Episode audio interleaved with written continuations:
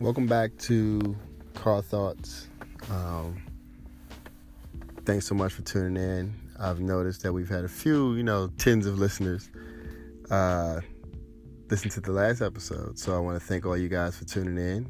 Um, be sure to, to like, to comment, to leave feedback. You know, feedback is very vital to the process here. I want, I really want to make sure that the product we're putting out is reflective of the audience and what, what the listeners want to hear. So thank you guys. Um, sorry I haven't had an episode out in the last few weeks. You know, I've been moving, um, I had some job stuff, some family stuff going on. I did, however, record a fantastic episode with uh, a shop foreman, a very skilled guy, a self-described enthusiast, and proceeded to lose the audio. So we're gonna redo that. Um, so you guys look out for that. It'll be the first car talk, car thoughts first interview. Um, very interesting. Good friend of mine. So we're looking forward to that. Um, yeah. So in the last few weeks, I've driven uh, a few vehicles, and uh, three particular have left an impression on me. Um, the Chevy Colorado V6. It was a four-wheel drive. It wasn't like the ZR2 or anything like that, but I think it might have been the Z71. Um, Volvo XC90. Now this was a T6, so it was the base model and then the uh, ubiquitous Golf R. I never thought I'd be saying ubiquitous about a Golf R, but I drive them like three times a week. But anyway, this particular Golf R had a suspension noise, replaced some front end parts, and needed to verify with an extended road test. And you know, you get in the car and it's it's right size. The first thing you notice about the car is the right size. You know, everything's blown up nowadays, but somehow Volkswagen has still kind of made their cars still feel like they're they're, they're that city car. It's a smart size. The, the dimensions are good. There's plenty of interior space, front and rear, cargo space as well. I mean, I, I say this a lot, but it's really all the car one would ever need. You know, if you're if you're just a guy or a woman and you like uh, refined performance and you don't want to spend a ton of money, you, you get this. It's it's a it's a cut rate, you know, Audi or 911 you go, you know, this this thing is, is very refined and it's quick. It's it's downright quick. I mean, nasty quick. You'll surprise some stuff. You know, launch control, DSG is telepathic. I mean, I, I didn't make transmissions as good as like standard everyday cars. You know, the technology is amazing. Four wheel drive, you know, set of winter tires, you'll be good. But yeah, it was a fantastic car. Left a really strong impression on me. You know, if I was in uh, the market for a new vehicle, the Golf R would definitely be towards the top of the list. Now, on the other end of the spectrum, the Volvo XC90. I saw this car at the auto show. I thought it was fantastic, and it was an upmarket trim. I can't remember if it was the Excellence or um, the Premium, whatever the upmarket trim is, and it had the uh, the the preferred, the special wood grain trim, and it had the crystal gauges and the crystal and the um, the knobs and the switch gear. Leather interiors upgraded. So the Auto Show one was fantastic. It was nice. This XC90, the T6 that I drove, oh man. Everything about it was just man. Now the car has presence. It's a beautiful car. You know, it's well put together, but you know, you really do notice a difference in trim level. And that's why I tell people you have to be you know, when you buy a car, make sure you get the one you want because you have to live with it. That XC90 would get boring to me in about four months, but it's still a nice car. It's just you know without that extra layer of goodness that some of the higher trim levels bring. You know, um, it's just class competitive, just kind of mediocre. The engine, you know, pulls fine, decent, you know, acceleration, but it sounds like a like a lawnmower. You know, it goes. You you you can switch the drive modes from eco to like performance or dynamic. And you switch to dynamic, it sounds like a tractor idle. Like a vacuum cleaner. I, I just you know, but it's not that kind of vehicle. It rides well. The seats feel comfortable. It's a Volvo standard, but um, I don't know. Just kind of just kind of missed the missed the sauce with that one. Um, the Chevy Colorado.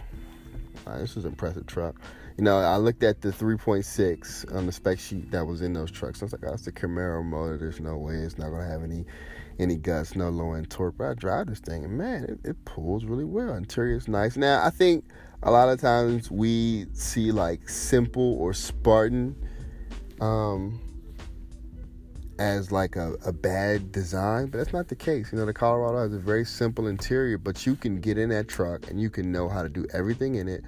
Pay your phone, put it to CarPlay, you know, adjust temperature, audio settings, you know, take a look out the rearview camera from the dash, like whatever you want to do in the first five minutes of being in that vehicle. You can't say that for anything else. And it's a truck, so ostensibly it's a vehicle that's predisposed to to, to be used for work and it does that very well. You know, of course, I didn't tow or haul anything with it, but it rode spectacularly. I thought for a truck, uh, rides just like a modern truck should.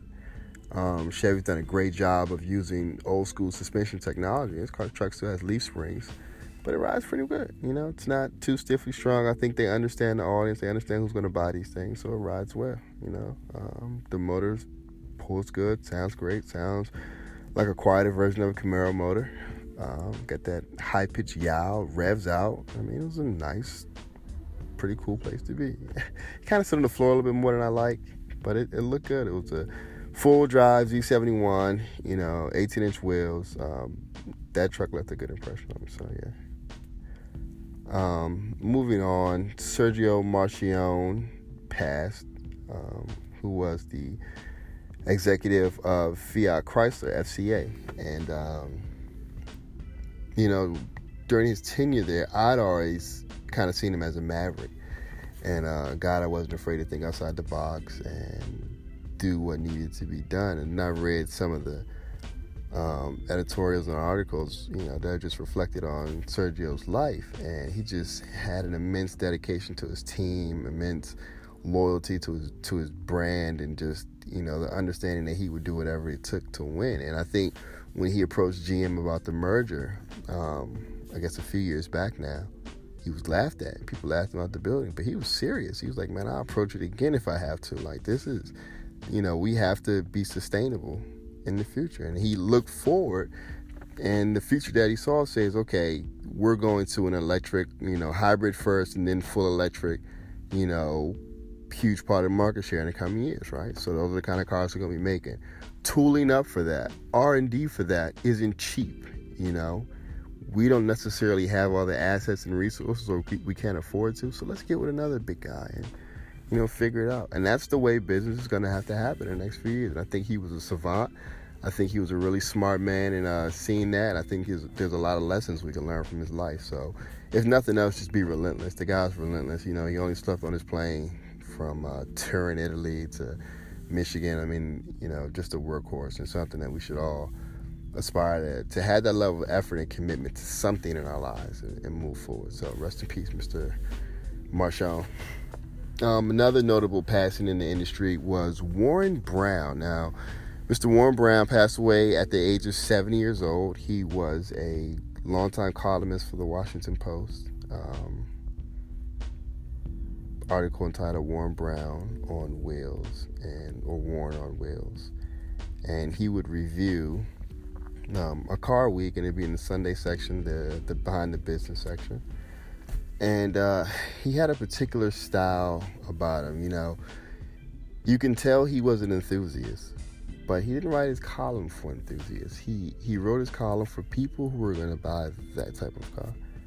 And um, I remember he wrote an article about the Subaru Forester XT, and that's the the turbocharged one. That was pretty quick back in the day. And um, I remember him describing like acceleration is decently adequate. And and I remember reading like the car magazines of the day, and it was like, "Oh, this thing is the new SUV, SUV WRX," and everyone was all excited about it. But he just described acceleration as like adequate. What are you talking about? Now I saw that theme a few other times, and I realized like, who's gonna buy this Subaru? You know, somebody's gonna say, "I want the best Forester that you have." You're gonna give them this this turbocharged one, this XT, and they're still gonna use it like a Subaru. They're gonna put their dogs in it. They're gonna go skiing with it. They're gonna they're gonna tear it up. You know. And he wrote the article for the people that are gonna buy that car. He knew who's intended audience